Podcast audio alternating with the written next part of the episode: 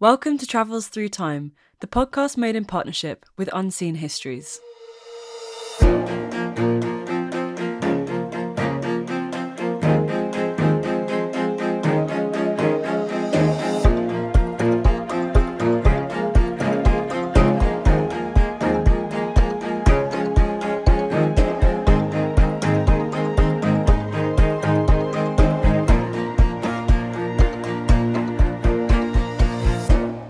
I'm Artemis Irving, and today we're visiting France at the end of the Second World War and meeting one astonishingly brave female resistance fighter with a glamorous family connection.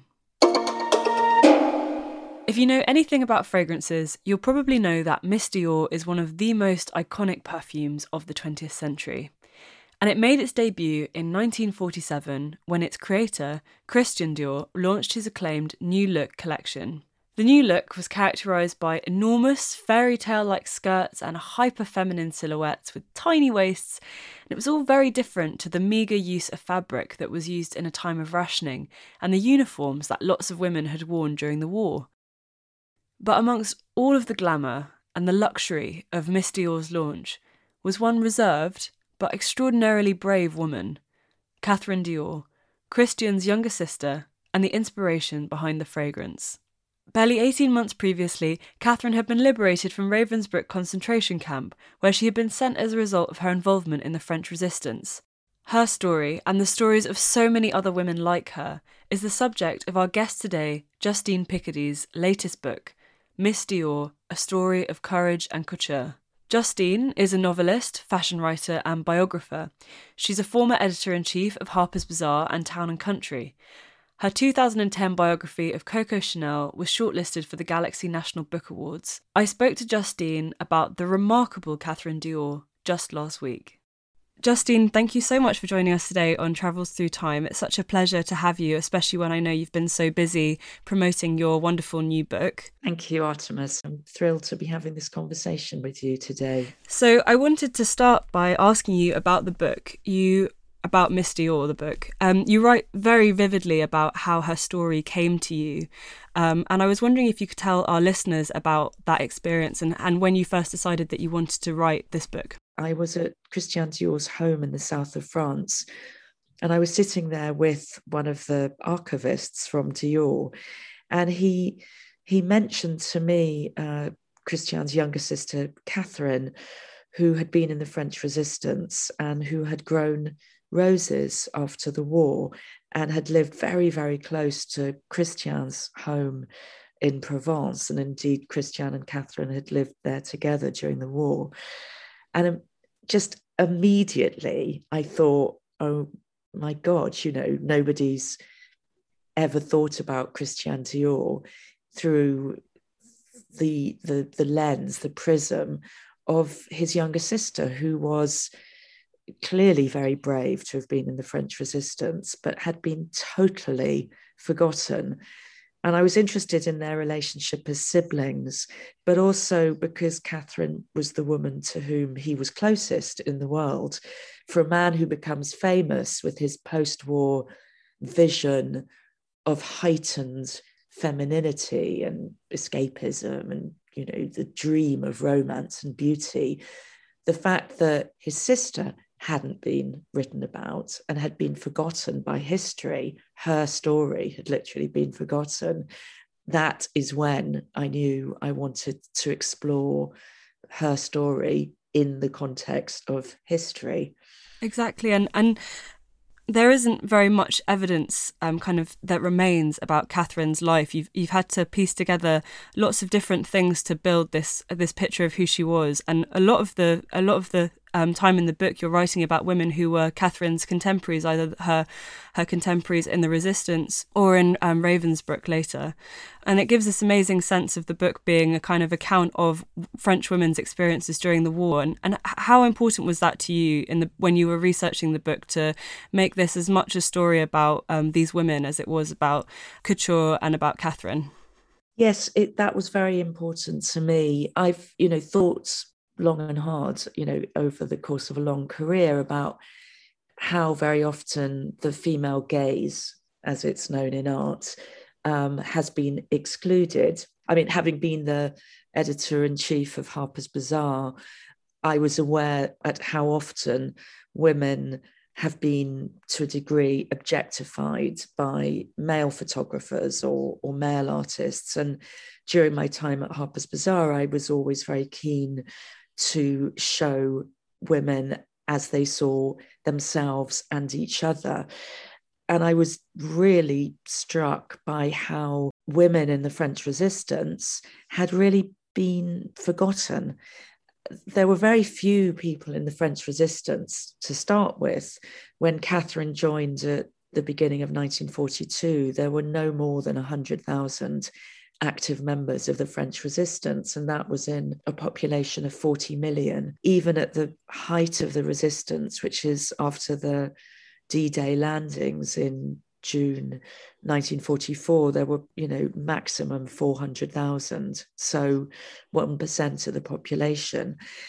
The network that Catherine was part of, which was called F2, had, it was about 2,800 members of it. It was one of the earliest networks in the French resistance, and about 25% of them were women.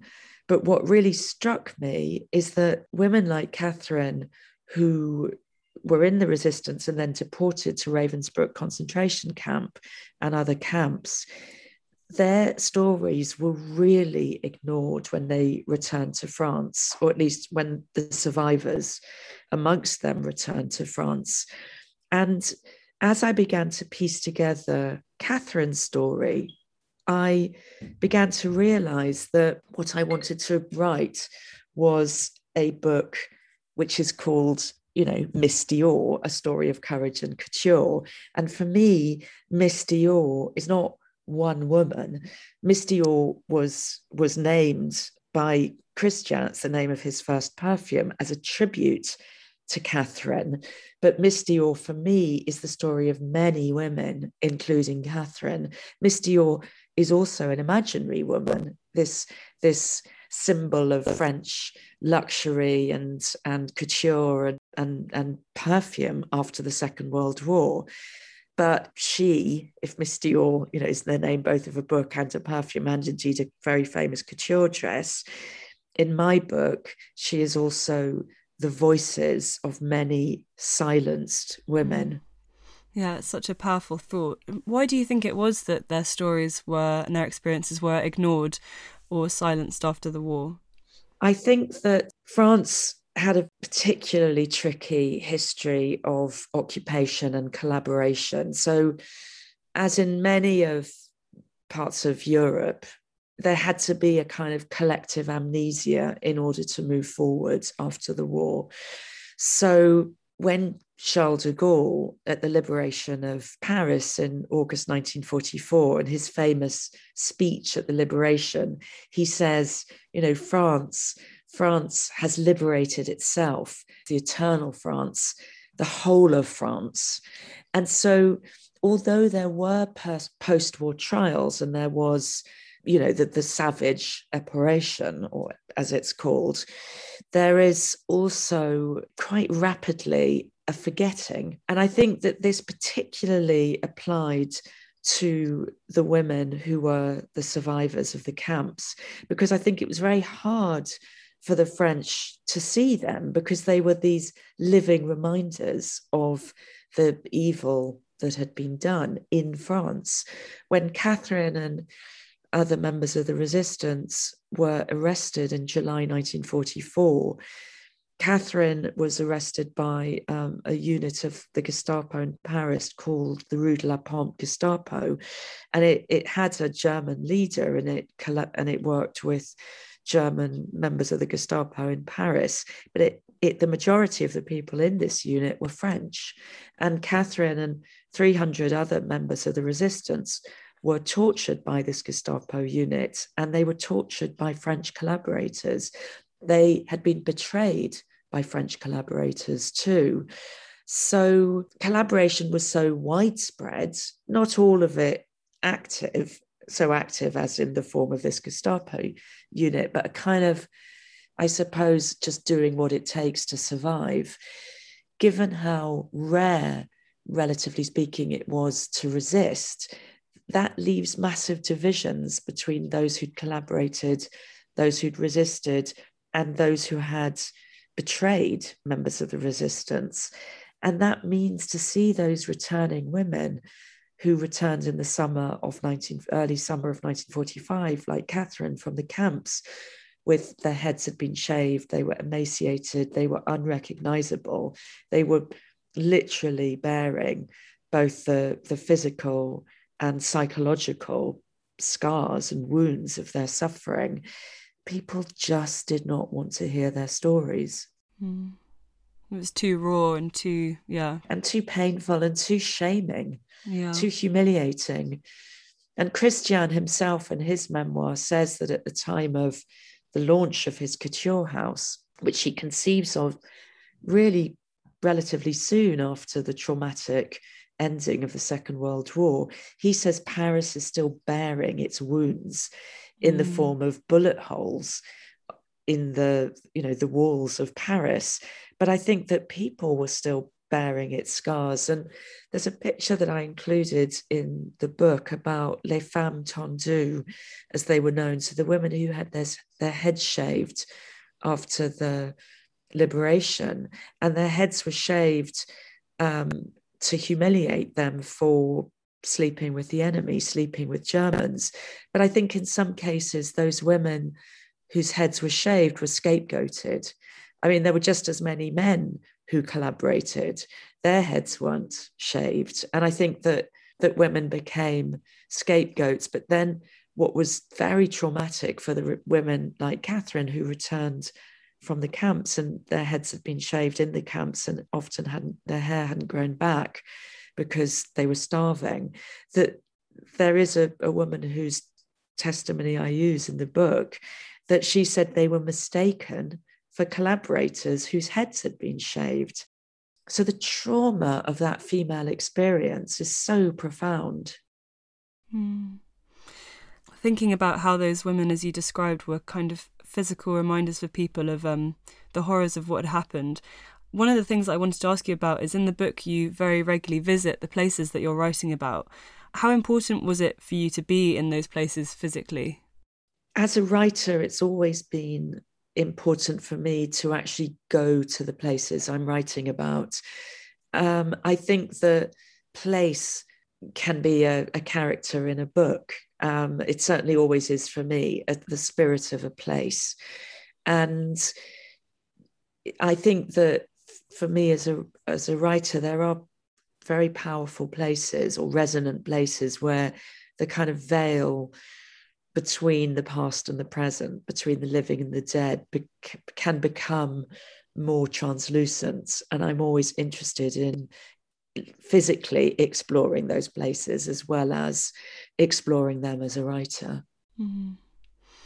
So that leads us on really nicely to the question that we ask all of our guests on the podcast, which is that if you could travel through time to any year in history, what year would you choose? for me, the year would be 1947. So, in the aftermath of the Second World War, it's the year where, although Christian Dior has already set up his couture house the previous year, it's the year that he does his first, what is seen as revolutionary new look collection, which takes place in February 1947 in Paris. But it's also when those post-war war crimes trials are still going on in the after in Germany in the aftermath of the Second World War. And for me, the conjunction of those both the trial and the presentation of Christian Dior's first collection are happening simultaneously. And that to me is really resonant. Yeah, exactly. Because um, it really struck me in the book that a lot of the questions that you seem to be posing as is it ever possible to move on from something as traumatic um, as what you've been describing whether it's through um, art and fashion or um, and and kind of a joyful something joyful or through kind of a not retribution is the wrong word, but the kind of legal aspect, the justice aspect, the the paying for the crimes committed. That those were both those two things felt quite thematically similar. It's about how do you, in the wake of this horrific thing that's happened, how do you move on from it. What I was really struck by, partly because they take place at the same, almost exactly the same time, the the Ravensbrück trial and Christian Dior's show, the, the last day of the Ravensbrück trial, which was the first, you know, time and place I chose, which takes place on um, the 3rd and 4th of February 1947. And just a week later, you have the Christian Dior trial. And it is, a, in a sense, a, a catwalk show, a couture show there are people that sit and, and judge it, um, which are you know members of the press, consumers.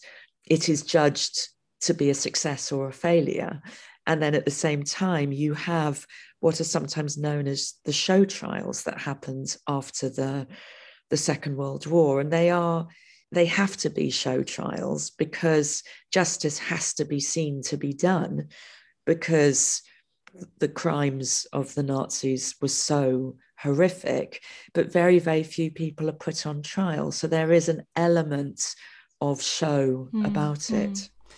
So, so yeah. So, without further ado, would you like to tell us about the first scene that you want to visit in 1947?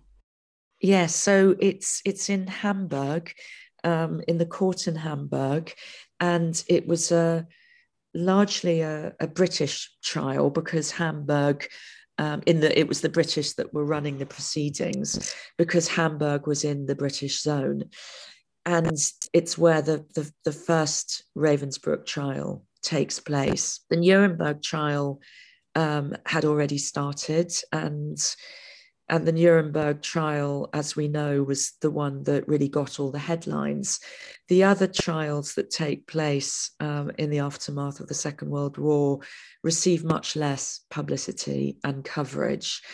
And in the book, um, I describe really what, what takes place in, in this trial. And what's interesting about it is that there are female defendants as well as men, because Ravensbrück was Hitler's only concentration camp for women. And about three and a half thousand female concentration camp guards that then went to work on in camps throughout the Third Reich, but were all trained at Ravensbrück. So the, the trial judges women as well as men. And that's there is a kind of taboo in thinking about the crimes of women during the mm. Holocaust. And there were female guards, there were also female doctors and nurses that, that took part in the really horrific medical experiments that were carried out at Ravensbrück. So the trial began in early December 1946. And again, the timing is so interesting to me because that is when Christian Dior is beginning the process of designing what will be his first fashion collection. And this, his first fashion collection, is looking at the idea of femininity in the aftermath of the Second World War. But on trial, you have women who are really you know portrayed as as monsters because instead of behaving in a in a way that is seen as being um, traditionally female which is nurturing and caring they are as cruel as the male ss mm. they're certainly not as senior as the men um, they occupy much more junior roles and right at the bottom of the SS hierarchy, but they are nevertheless put on trial. And, and what is striking about them is that there's something so, yes, they're monsters, but there is something so ordinary about mm. all of them. And one of the observers at the trial um, was a member of the French resistance called Germaine Tillion. And her, um, she kept a secret diary when she was at Ravensbrück. And this, her, her writing was very important to me. She is an important character in Miss Dior, but her testimony is very important. So she was an anthropologist by training. So I think almost as a survival mechanism, she documented what she saw and experienced at Ravensbrück as a prisoner. And then she goes and documents this trial. And she looks at it in a very clear sighted, almost, you know, academic, anthropological way in terms of writing everything down. But of course, as, as a woman, as a prisoner who has suffered these terrible experiences, she's also writing in a very emotional way. And I was wondering actually if I if I might read some of her testimony um, in in her description. She she's not called as a witness, but but she is a witness to history. So one of the women on trial was called Dorothea Binz, she was still only 26 at the time of her trial, which shows she joined Ravensbrück um, at the age of to work there as a 19 year old guard. And she became feared throughout the camp for her brutality. She, she's blonde, her hair was very, very neatly styled at the trial, just as it had been during her time as, as a guard. And her former colleagues who are on trial in the SS all look similarly respectable. And Germaine writes, There they were, well dressed, well groomed, well scrubbed, proper. A dentist, doctors, a former printer, nurses, middle level workers, no criminal records, normal educations, normal childhoods, ordinary people.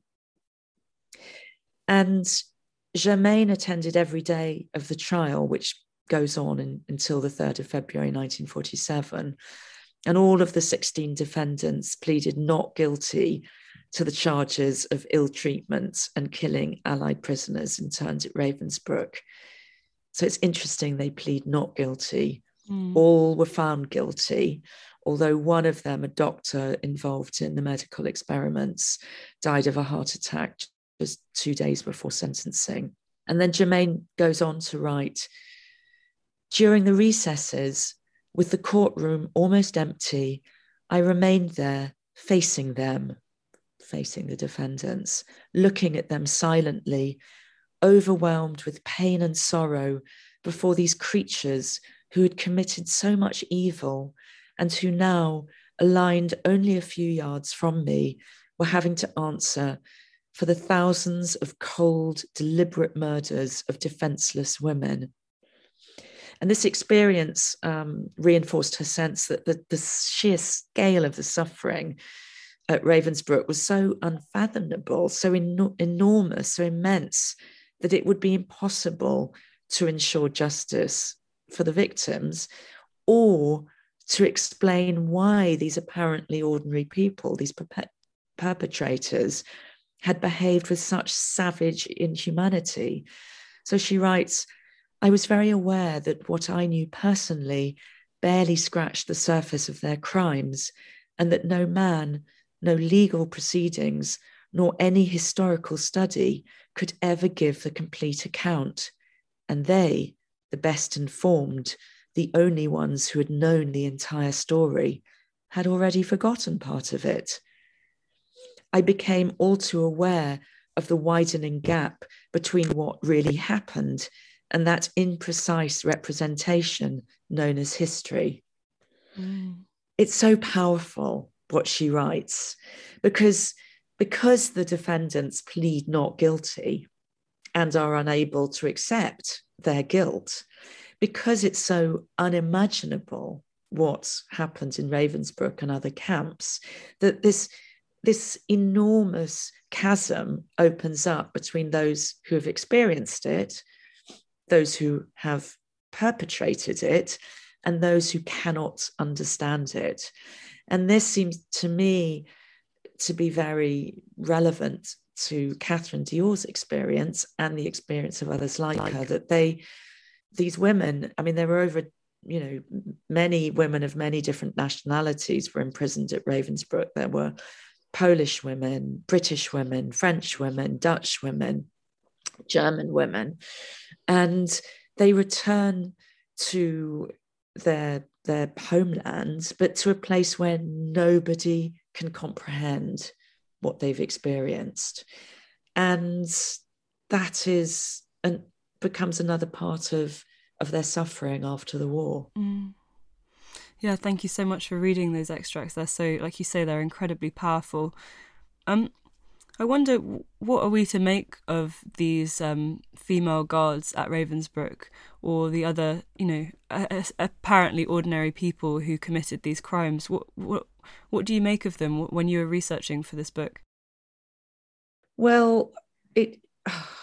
I mean, it, it, I went to Ravensbrück twice while I was researching the book, and I really didn't want to to go. I I felt kind of scared of going to confront you know such a terrible place. And i'm half jewish. My father is uh, is jewish and his parents my grandparents sort of like as was in common with that generation never talked about the second world war. But they had extended family members who who died in the camps and during the holocaust. So I didn't want to go there, but ultimately I realized I couldn't write the book without going there. So when I went to Ravensbrück, I went to Berlin first, and it's only Ravensbrück's about 80 miles north of Berlin. Very, very few people go to Ravensbrück. It's not one of the camps that is a site of pilgrimage, like Auschwitz, for example. So when I went, I met the archivists there, but there was nobody visiting the camp, I sort of had it all to myself. I mean, it's a massive site. Um, and that's why I had to to go back um, a few months later. But I was struck so by so many different things. But one of them was the camp commandant's house, which has been preserved uh, because after the war, it was part of the occupied Soviet zone. It was part of East Germany, and the Soviets that occupied the camp and were there for quite a long time didn't really do anything. So, so somebody presumably rather senior was based in the camp commandant's house. The camp there would, had been two commandants, and the one that was there for the longest period and was there when Catherine was there was a, a man, a family man called Fritz Suhren. And he had lived in this house, which is right next to the camp.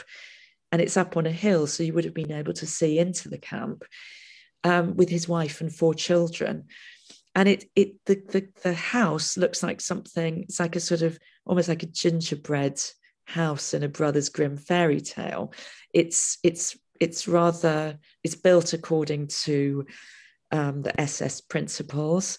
Um, Himmler who conceived of of Ravensbrück and and you know ran the camps had a, a house nearby where he kept the woman who was his lover, the the the wife of uh, not his wife, but the mother of two children.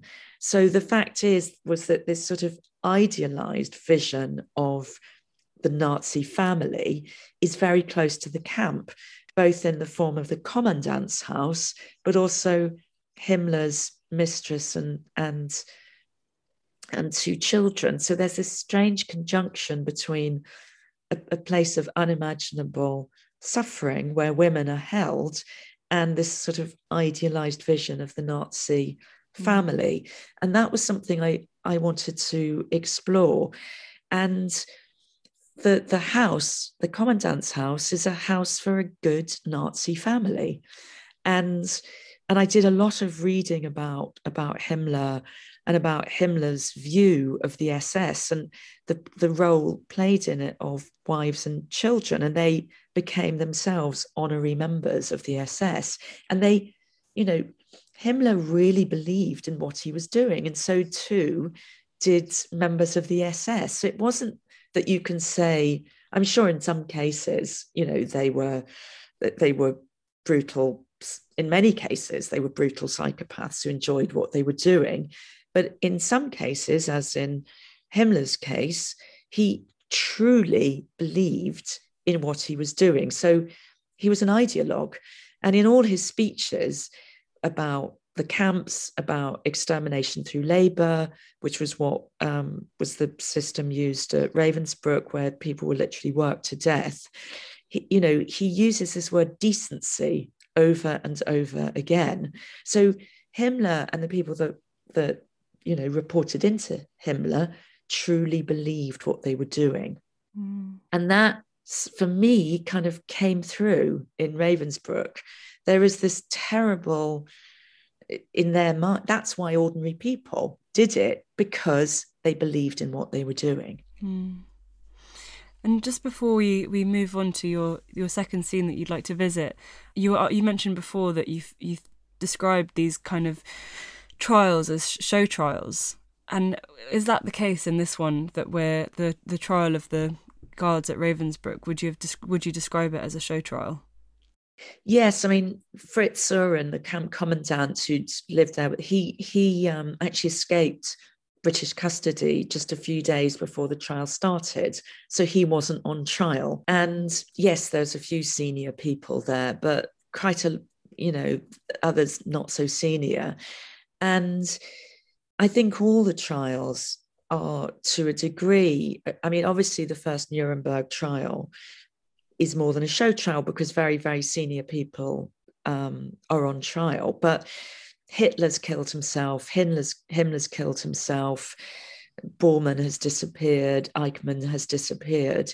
So not all of the architects are there, but there were 8 million members of the Nazi Party in Germany there were 1,100 concentration camps that employed hundreds of thousands of people.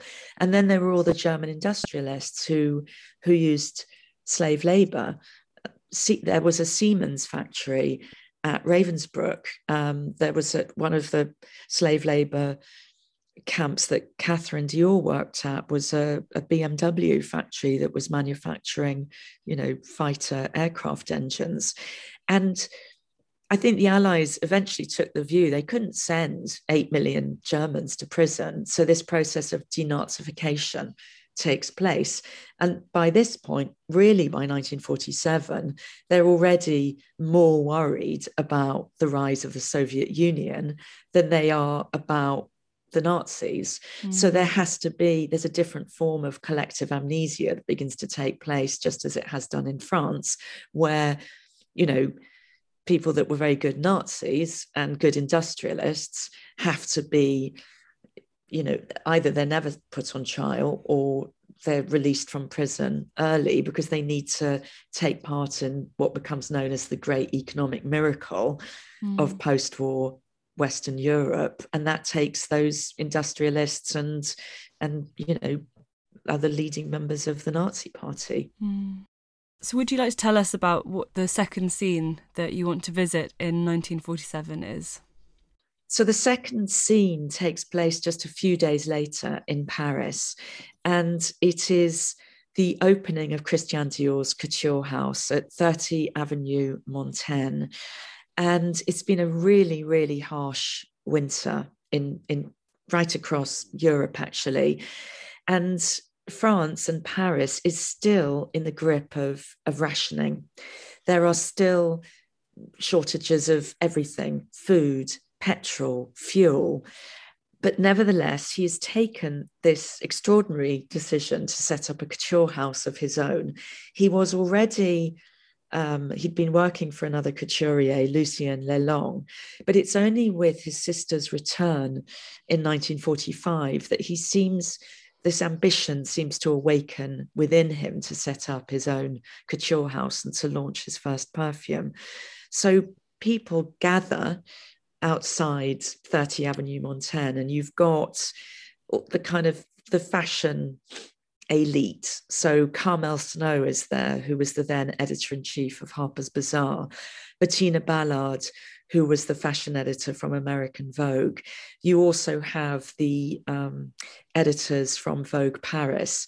And also sitting there very quietly is Catherine Dior, his younger sister, who has returned from the camps really not very long previously, uh, you know, less than 18 months before. And people walk into the couture house, they go up the spiral staircase and the circular staircase and into the, the salon where the show will play, take place. But there's so many of them, they're sort of all sitting on the stairs and and what seems so extraordinary to everybody that's gathered there is the luxury. So the house is filled, the couture house, the maison, as it's called, is filled with beautiful bouquets of flowers. And Catherine, by this point, has set up, she was awarded a license to run a cut flower business in Paris. And um, she's a dealer in cut flowers at the, the Paris flower market. So she will have filled her brother's maison with flowers. And it is also filled with the scent of Miss Dior. Um, and a litre of this perfume has been sprayed throughout the salon. So it smells delicious.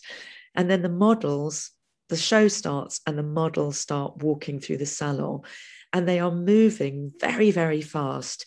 And they are wearing just incredibly beautiful clothes that are, are long, are romantic, and they are the antithesis of what women were wearing during the, the war, when many women were in uniform, and the women who weren't in uniform uh, during the war are wearing ration clothes. So skirts are, you know, are relatively short and tight because there's not enough fabric to do long full skirts so there's all this fabric is being used and in one sense although it's, it's christened the new look by carmel snow the then editor-in-chief of of um, Harper's Bazaar, in some ways it looks back in time to La Belle Epoque, the golden age before the First World War, where women wear, you know, beautiful romantic long skirts.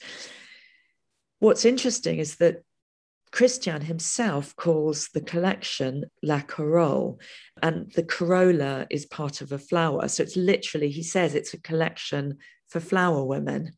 And there is his sister, Catherine, sitting there quietly. And she is the flower woman who has survived Ravensbrück, returned from the dead, returned miraculously, is both selling flowers in Paris, but she's also growing flowers in Provence at their father's farm where they had lived together for part of the Second World War. The farm is in the midst of the rose growing region in Provence, and Christiane and Catherine shared a love of gardening, shared a love of growing roses. They'd grown vegetables together there during the occupation but they were also both um, supremely superb gardeners who were very good at, at growing roses. So there is the real flower woman, and nobody picks up on her story. Nobody talks about Catherine. Nobody talks about the war. And yet, in the ro- in the front row, there are people that were directly affected by it. So there were people that worked for Vogue Paris the editor, Michel de Brunhoff, and the fashion director, fashion editor, Solange d'Ayen, had both lost their sons. Michel de Brunhoff's son had been shot by the Gestapo uh, just before the liberation. Solange had lost her son. He was also um, he was he was also killed. Her husband um, had been imprisoned and then deported to Bergen-Belsen, where he died. And there were two other friends of Christian Dior who were very sort of senior figures in, in the world of, of French fashion magazines. And their daughter had been imprisoned in Ravensbrück, but had also in Auschwitz and had given evidence at the Nuremberg trial about the conditions at Auschwitz. So, what's so strange to me thinking about it now is you've got these people who are brought together by this beautiful couture show. And yet, the, the threads that also join them are their experiences of the Second World War and the resistance and the concentration camps. And yet, that doesn't become part of the legends of Christian Dior. It's utterly excluded. Mm. And I found that intriguing, perplexing, and extraordinary. And this seems like such a basic question, but I was I was wondering it while you were describing that amazing. Uh, you you you paint you really painted the picture so beautifully, and the smell and the colours and everything. How was he able to get a hold of all of this material and all of this all of these luxury items in a time of rationing? First of all, he had um, his his financial backing came from a an industrialist, a textile industrialist called Marcel Boussac who um, whose money had been made in textiles. So that's number one. And number two, Paris couture and perfume represents, just as de Gaulle becomes famous for this phrase, a certain idea of France, you know, France, the eternal France. Couture and perfume is very was very important to the French idea of itself and emerging from the trauma of the Second World War. And so materials were made available to Dior, um, as it were, free of, of rationing, because for economic reasons, Paris, you know, France needed to start exporting again because it was it was broke, it was bankrupt. So if a couture dress is sold to, you know, a rich American client or a British client or whoever, that brought in much needed foreign currency. You know, it was worth many, many tons of, of coal and of fuel. Mm. But it's also very important to France's symbolically. And what's interesting is that many of the, I was struck how these Dior couture shows took place in Germany quite soon um, after the end of the Second World War, but they take place at the invitation of French diplomatic initiatives because France, it's very important to France to show that this idea of Frenchness is still very strong. Mm-hmm. And and it becomes and Dior is the embodiment of this. And the mm. Dior woman Miss Dior, who, as I said, is a partly imaginary woman, but she becomes the embodiment of this very graceful vision of La Belle France. And what was people's reaction to the show? How did they? Because you can imagine that um, maybe there might have been some resentment uh, of, of, such a display of opulence um, and luxury. Well, the, on the the at the show itself, that it, it's people are giving it a standing ovation, and and Dior Christian Dior literally becomes famous overnight. You know, people. So even if people couldn't afford a Dior couture gown, they immediately women around the world responded by wanting to change the shape of what they were wearing. So rather than the very boxy jackets or the, the sort of military looking skirts. They want these romantic full skirts. Um, but what's interesting, and I, I'm not sure if it was a sort of publicity stunt or not, but later that year, a, a, a fashion shoot was taking place um, in at a French street market because the photographer thought it would, you know, it would be a sort of picturesque vision of Paris. And um, a photographer caught these enraged looking women at the street market attacking the model wearing Dior couture because they were so outraged by this excess to them at a time when they're still rationing.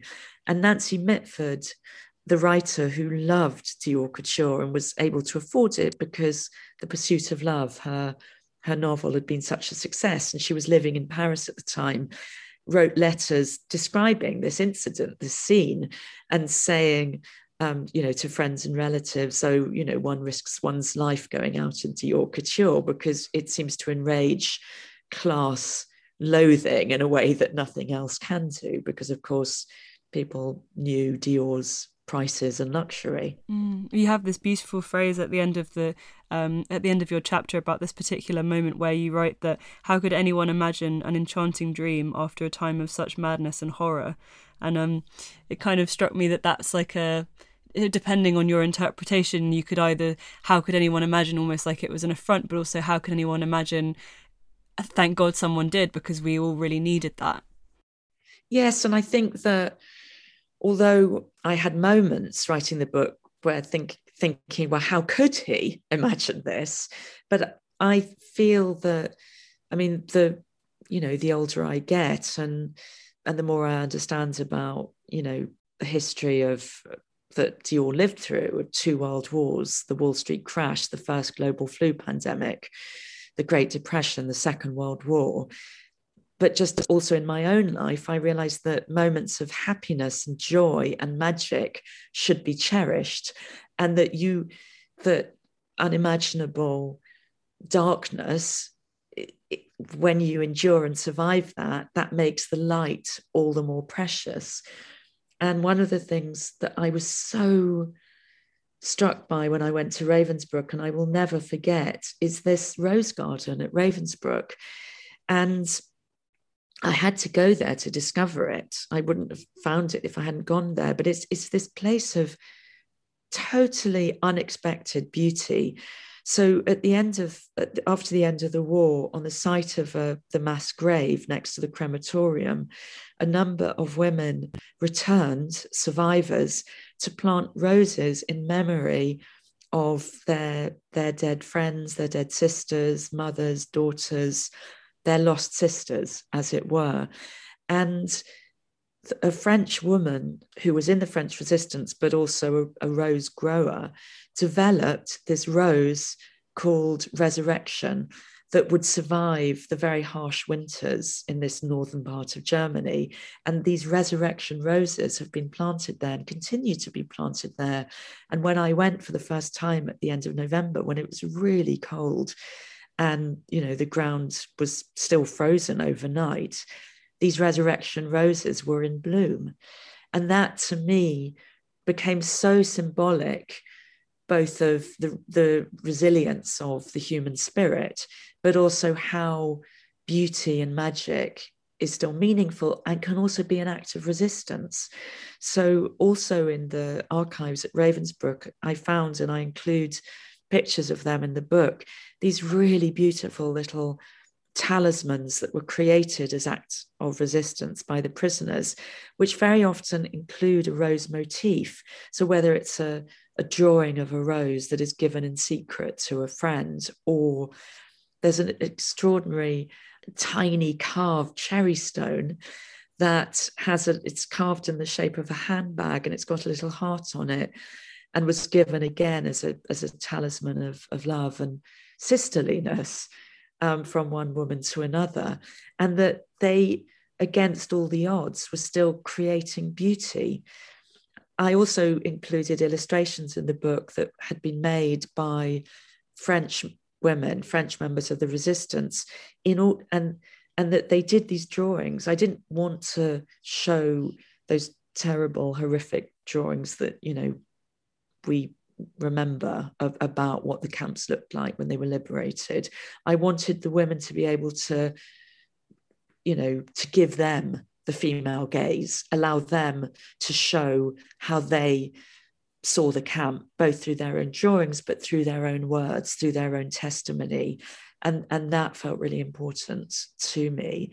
So there was much to my astonishment part of of the of what Ravensbrück came to symbolize for me were these fleeting images or moments of human the human spirit defying the Nazi regime through finding beauty mm.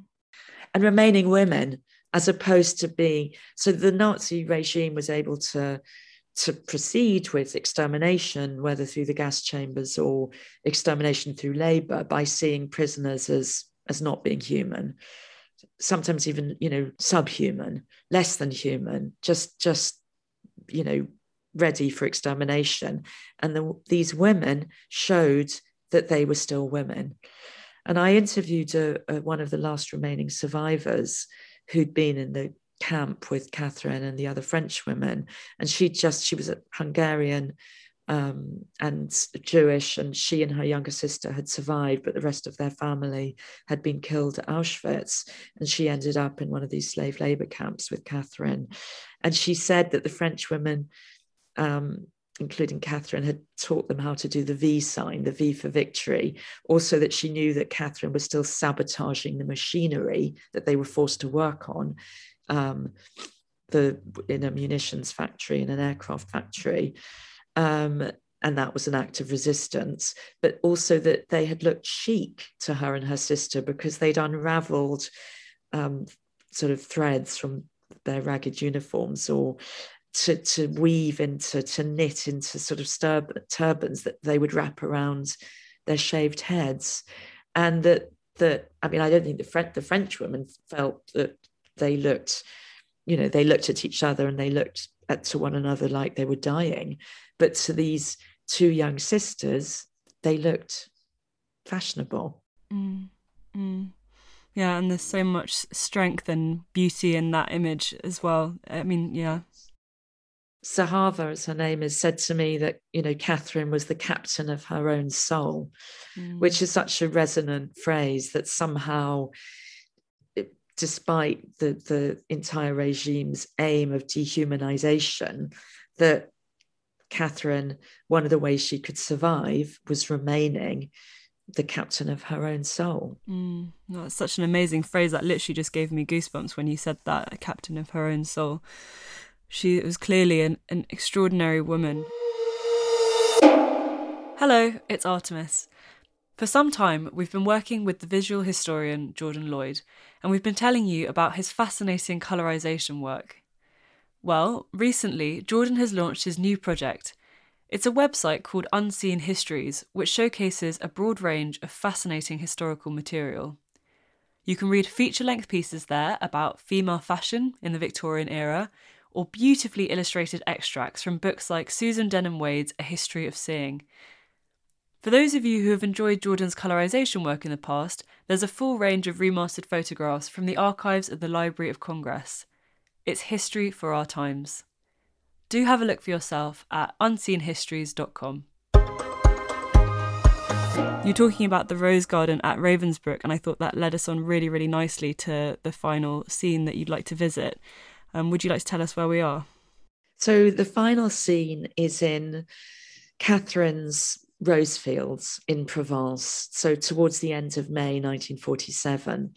And this farmhouse, which is still there and where I went while I was writing the book, she had inherited in after the death of their father, Maurice Dior, in December 1946. And as I said earlier, Christiane and Catherine had spent time during the Second World War there together during the occupation. Um, and they'd grown vegetables, but it's also in the heart of the rose growing area for Grasse. And Grasse is the headquarters of the French perfume industry. And Catherine went on to become a very successful rose grower, growing roses uh, for the Grasse perfume industry as an ingredient, but for her brother, for Christian Dior, including for Miss Dior, the perfume that was named after her. And she went on to both wear Dior um, the the couture, but to wear Miss Dior the perfume every day for the rest of her life, so that this this this element of beauty remains with her and part of her and inspired by her. But she also there's something so miraculous about having the strength and the belief and the hope in the future to tend her fields of roses, which mm. she went on doing until her death at the age of 90. And I think to, to plant a rose field and to tend a rose field, like any garden, and she had a very beautiful garden there too, is an act of hope in the future. And I love gardening. When you're gardening, if you plant a tree or a rose meadow, you are planting for the future. You are planting for future generations. And you are also doing so in hope because of course a bad winter or a very you know late frosts um, a delayed spring can affect roses like every other part of, of horticulture.